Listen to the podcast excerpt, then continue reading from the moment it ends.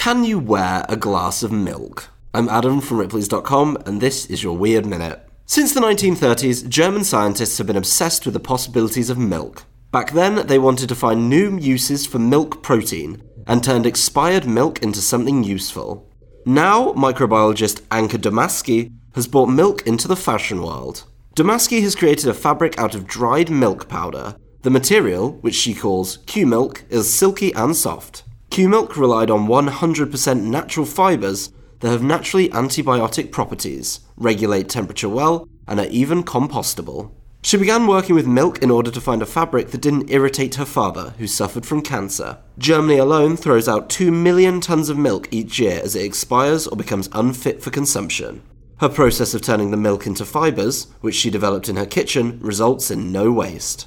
For more strange stories, visit Ripley's.com, rate the Weird Minute if you haven't already, and tune in tomorrow for another Minute of Odd.